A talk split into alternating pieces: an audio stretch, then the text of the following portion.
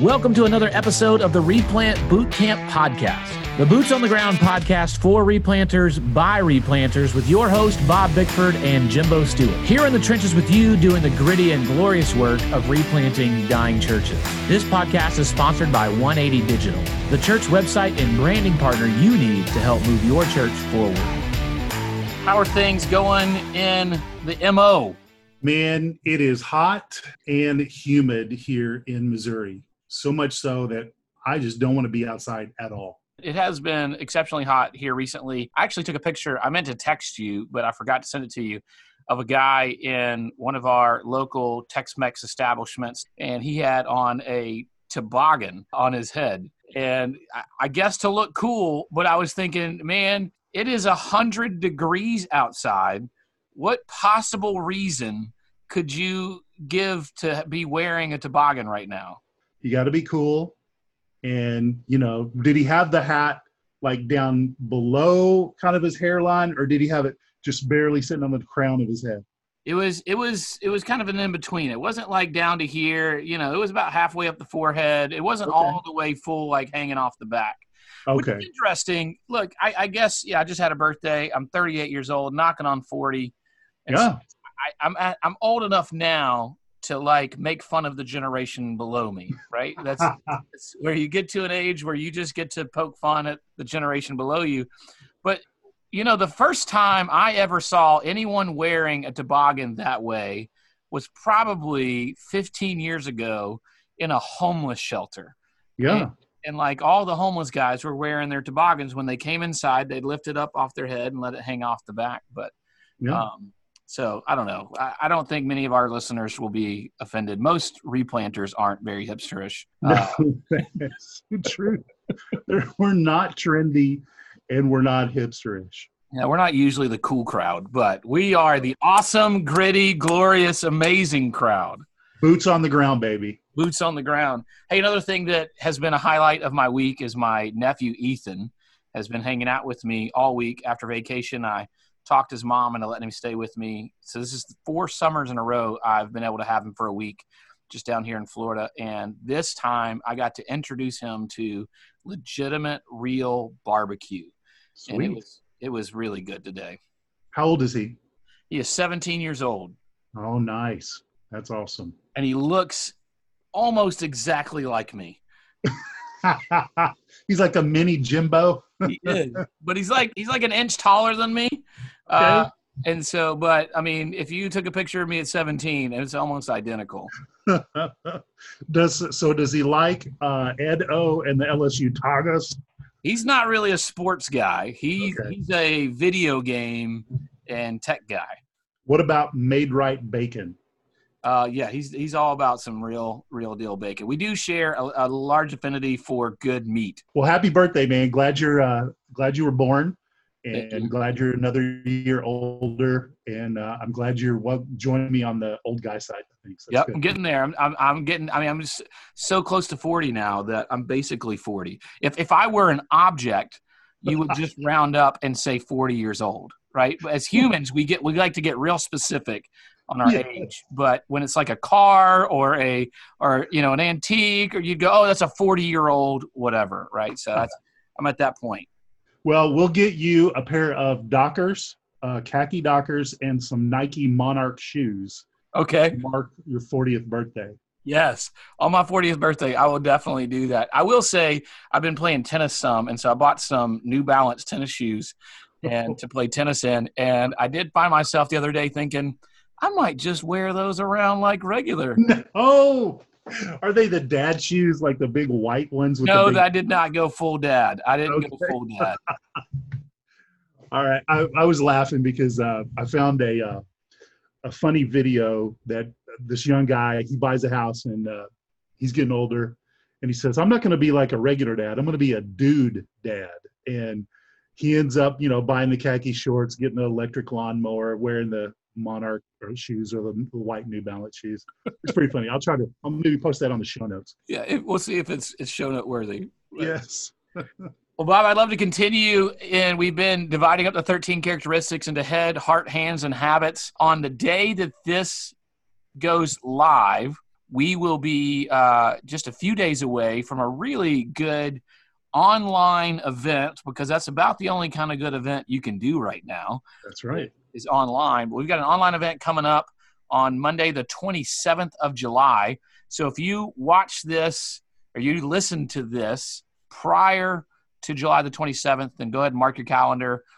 Facebook live preview of the NAMB Am I a Replanter event that you're speaking at. I'm speaking at Clifton, Kyle Bueermann, a few other guests, and some music for Chosen Road, as well as I'm super stoked about this, Bob. We are finally launching something that you and I have been working on together for over a year now a a full blown online pre assessment, self assessment of the characteristics where you take a 82 question survey, take you about 10 to 15 minutes, and it will. When I'm excited, we've had kind of a beta version of that. Some of our listeners have done, but now we've got a. We'll be launching on Monday a full blown like you take it, automatic results, download a PDF with your score and definitions of the characteristics and more information about it and everything. And man, I, I can't wait for that thing to go live. Man, that's so great. Uh, it has been a long uh, road to get to this place. You've done a fantastic job on that. And I think for our listeners, a couple things to just remind them of. First, if you are actively replanting right now, this is a survey of the characteristics that we're talking about in this podcast series. So if you get a score that says you need to work a little bit on this, don't resign your church. No. Right? Number one, don't resign your church. There'll be some great video courses and learning that you can partake in that will help you strengthen some of the areas that maybe you need to bring up to another level. And maybe you just need to be encouraged in a particular way. So, man, take the test, take the take the characteristic survey learn from it. And if you're a potential replanter, you know, seminary guy, residency guy, man, this is huge for you because you can take this this survey and then going into the replanting scenario that God will lead you to, you'll have a wealth of information plus great coaching content to walk you through how you can apply these characteristics to the replant uh, that God calls you to. So, man, I just encourage you, and if we've got DOMs out there listening, this is the best. I know Jimbo's, this is really something he's developed as part of his doctoral project, but I just want to tell you, this is like a legit standalone, only focused on replanter characteristics survey. This is the standard that I uh, that you're going to find out there. The rest of them are kind of cobbled together personality tests and maybe a little bit of church planting and a little bit of you know pastoring kind of established in there. But these are these are scientifically vetted. The uh, great folks at NAMB researched and this is some great stuff. So i mean i just uh, you, you got to check this out and it's worth the few minutes that it takes and the resourcing and the coaching that's going to come your way will be amazing. Man i'm excited. And so if you're if you're listening to this prior to july 27th then just wait. It's coming on monday and so look at the Church Replanters Facebook page. We'll put some of the information on the Replant Bootcamp Facebook page as well. If you're listening to this post July 27th, then we will edit the show notes and add links to that video of that conference as well as the survey itself into the show notes here so that you can take it. And we'd love your feedback after you take it. If you see areas that can improve or things that you need, we can continue to improve this resource as we go. And did we mention how much it costs to take the survey and get all the resources, Bob? We didn't, but Jimbo, it is absolutely free. Yes, sir. F R E E, free. It's free, and then are we then trying to talk you into paying for other resources that we give? No, you? No. There's not. A, we're going to recommend like another resource for thirty nine ninety seven to you. we're gonna we're giving this to you for free and we do that because of the partnership yes. of the 47 48000 southern baptist churches who support the cooperative program and the north american mission board through the annie armstrong easter offering and it is our way of giving back to those churches and the movement of replanting so we want to thank our president kevin Ezell, our senior director mark clifton And every church, from the large church to the most normative, normative sized church who contributes to the cooperative program in the Annie Armstrong Easter offering, that's something that, that uh, has helped us do this work. And so thank you for that. Absolutely. And, but do you have to be Southern Baptist to take the survey? No. No. It helps. We, we're going to recommend uh, some uh, potluck tips and a couple of restaurants like a Bob Evans and a Shoney's to you. But um, other than that, you're welcome to take the test, even if Go you're not for it. SBC.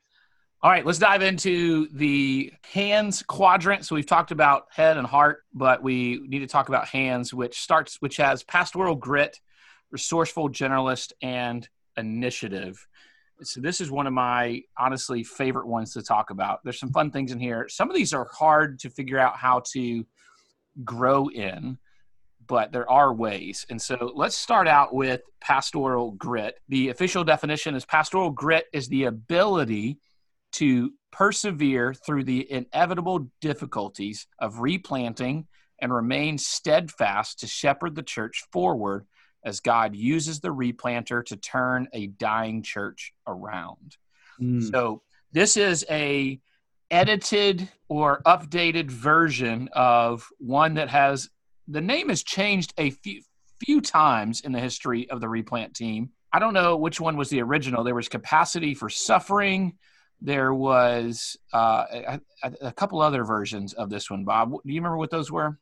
I don't right offhand, but capacity for suffering is the one that we talked about, and I think the con- the contribution that you made was a, an incredible one, an important one. There are many pastors who have the capacity to suffer in the local church and be long suffering, right? So you get into church and you just get beat up left and right, right, for a long extended period of time, and somehow it's like a Rocky movie. They just keep getting up, right? Just keep going on, but you're not going to beat Ivan Drago in the first match, right? The the box is not going to happen, right? The difference in this is like the second match, right? You go train, you know, you hear the trainers shout, "There are no tomorrows." You lift the log over your head. You go to Russia, and you're focused on the goal of winning in terms of bringing that church back to vitality. You have the capacity to suffer, but you also have the grit that just says it's more than just suffering. It's more than just getting up and getting beat up and getting knocked down. It's actually helping that church experience what God wants for it. And so as you suffer, you're resolute and you move forward to the goal of seeing that church revitalized. I love that distinction of this is not just talking about the ability to handle difficult times, it is the ability to persevere and uh, have a steadfastness to you. I've been preaching through the book of James, and James uses a word that we translate as steadfastness that I thought, man, if there were a Greek word in scripture that you could translate as grit, then this might be the word because as James talks about steadfastness in relation to the prophets and the relation to how we deal with trials and tribulations, there is this idea of voluntarily enduring suffering while carrying a heavy load and continuing to move forward. Mm. And and so as I've studied, I've thought, man, James is really hammering this idea of grit. I love this word. I love this idea because it so encapsulates in a positive way the calling that God has given you. Because I always struggled with the idea of just capacity for suffering. We all know that suffering is what we are called to, and not that we want to avoid that word, but this ability to continue to move forward is so important here. Now, the next one is resourceful generalist. Resourceful generalist is, by our definition, uh, a resourceful generalist possesses the ability to speak into and lead in a variety of areas in order to lead the church well. There is no task beneath him. You know, this is an important one for, especially, I would say this, for guys like me that were coming out of the large megachurch or a larger established church. So the smallest church that I've served at as a full time pastor, like very a youth pastor, was a church of about five to six hundred. So we had secretaries, we had janitors, we had business folks, we had you know you name it, we had all that. The largest church was well over three thousand, and we had multiple that right. Leading in a normative sized church is much more difficult than leading in the size churches that I previously mentioned. The reason is you've got to be everything, right? You are you're just about everything. Now you'll you'll go to a church and they'll likely have trustees and you'll have a treasurer, you have some committees, that sort of thing. But in terms of like you being able to have knowledge of the entire operation of the church, you really got to dial into things and look at the entire operations of the church, which means you got to have the capacity to understand things like HR, personnel, um, technology, property, taxes, ordinances, you know, uh, city ordinances, not the ordinances like Lord's Supper, baptism, but um, but all of those things that that you would know. So think of yourself as like a, a CEO, not in terms of like I'm command and control from the top, but I've got to be able to look at every aspect of the church from a legal, spiritual, you know, property, stewardship, all those sorts of things. You you got to have all those capacities to understand it uh, to a degree, not be a not be a specialist in everything, but to actually understand it enough to where you can get help where you need it and delegate that those things that you need to delegate. I'll be honest, when I was transitioning from being a youth pastor to a replant pastor, in my mind, I really thought I was going to sit in a great study with my books and prepare my sermons and walk around and lead people to Jesus and disciple people. And that's it, right? And that's the job. That's yeah, yeah. and that's the part that we all want to do. And the reality is you find yourself unclogging toilets and Oh taking bids from contractors and figuring out how to build and manage a budget and taxes and and the city ordinance stuff and permits and uh, and and having the fire marshal show up and say, "Hey, we noticed your church hasn't been inspected in 37 years, and Oh gosh. looks like you guys have got about thirty thousand dollars worth of updates that you've got to do." True story happened with our church Yeah. yeah. and you got to figure out what to do, right? And so the reason that we put these in the hands category of pastoral grit, grit resourceful generalist and initiative is really these are about what you do as your work ethic. It's the it's the it's the work ethic the the what are you going to do with obstacles really is what all three of these are about right? Mhm. pastoral grit what are you going to do with opposition? And and resourceful generalist what are you going to do with the obstacles that you hit? And so a resourceful generalist is somebody who when we're trying to get something done or something needs to happen and we don't know how to get there the resourceful generalist says well then let's figure it out Yeah, and so w- when we talk about this one, it doesn't mean that you know everything that you need to know about that topic, but you know enough and you're resourceful enough to get the right people on the phone or to reach out to a, a pastor who's a mentor or your denominational leader at the associational state or national level to say, "Hey, I'm this is the situation and I need some advice, I need some counsel."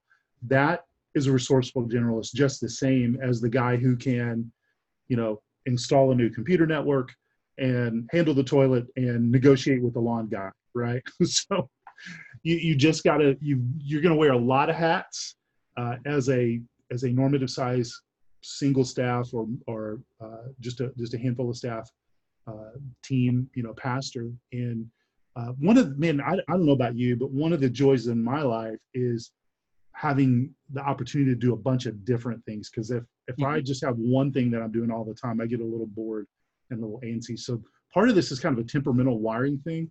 Like the, I, I will be honest when and, and it's funny that you brought this up but um, one would think that your custodian is supposed to unclog the toilet right? And to fix the toilet. Guess what my custodian does? Leaves me a note that the toilet is broken. Now that is that is not a time for rejoicing. That is a time for frustration. And uh it's, it's And so humility. it's time for humility. Time for humility. So there have been times like on a saturday saturday late afternoon when i'm doing a walk through the church you know make sure things are there. Nobody's stolen our hand sanitizer you know uh, everything's as it should be.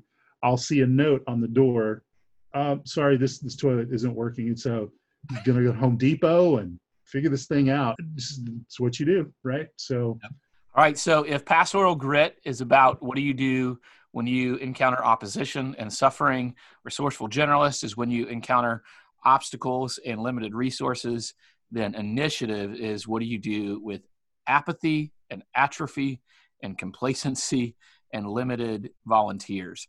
And it's part of that resourceful generalist and grit that these all kind of all coalesce and work together this is one that was not in the original eight but was added through dr stephen hudson and my research in our doctoral work and so we have defined initiative for a replanter as the replant pastor with initiative leads the church with a passion rooted in biblical convictions and demonstrated in a bias for action he proactively works to avoid problems as well as finding or creating new opportunities.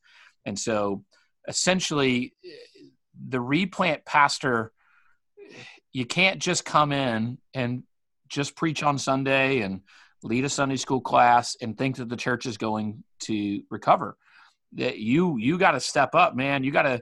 This is not a pull yourself up by the bootstraps, but this is a this is a biblical passion for the glory of God in the local church and for impacting your community. And it hasn't happened in a while. And so, through the power of the Holy Spirit and the wisdom of God's word, you got to step in and, and be the guy that helps get the ball moving. I'd love to get your thoughts on this, Jimbo. So, I have seen guys called to a, a, a declining church, and they'll just go in and they just they preach and they keep all of the slate of committees they keep all the programs they don't address anything to bring any new life into uh, the church. And so when i think of this quality um, i think of that. It's like uh, i would think a replanter possesses this this ability to look at the organizational organizational awareness which we've talked about in the last podcast and they're able to see that some things need to change. And then they have the the internal gumption or fire uh, to, to begin to, to move towards change in an appropriate way, pastoral shepherding, tactical, tactical patience. But they're not content to let things be the same. Mm-hmm. And they want the church to become more of who God wants it to be. They want to see it grow. They want to see it change and improve. So they're, they're not the guy that's sitting in the office waiting for the deacons or the committee on committees or the church council to to set the directional tone for the church mm-hmm. right as god's shepherd for that church a visionary pastor a visionary shepherd as god's pastor with the vision for that church god's vision for that church they feel compelled to take incremental steps and appropriate steps to make something happen and when they experience a block or a, a wall they'll ask the question how do I go through it, under it, over it, or around it? Yep. Yeah, that's that's where that resourceful generalist and initiative tie in together. It, the initiative to get something started, and then the resourceful generalist and the grit to push through the mud, to get around the wall, to figure out how to get where we've got to be. It's it's this idea of as Paul talks about straining towards, striving towards the prize and, and going towards the prize, running the race well. It's not just preaching about evangelism and sharing the gospel with your neighbors. It's getting out of your house and sharing the gospel with your neighbors and then telling the church about that as you preach about it. It's it's being that leader by example and stepping up and going, man, that toilet needs to be clogged not only am I going to be the resourceful generalist to figure out how to do it, I'm going to take the initiative to actually do that. It needs to be unclogged, not clogged. To be yeah, unclogged. Yeah, right. It's it's so it's it's it's stepping in. It's step and and it's the humility to to combine initiative and resourceful generalist and unclog a toilet and vacuum the sanctuary and you know take the duct tape off the carpet and uh, you know whatever whatever needs to be done all right. Well, this is it for the hands portion.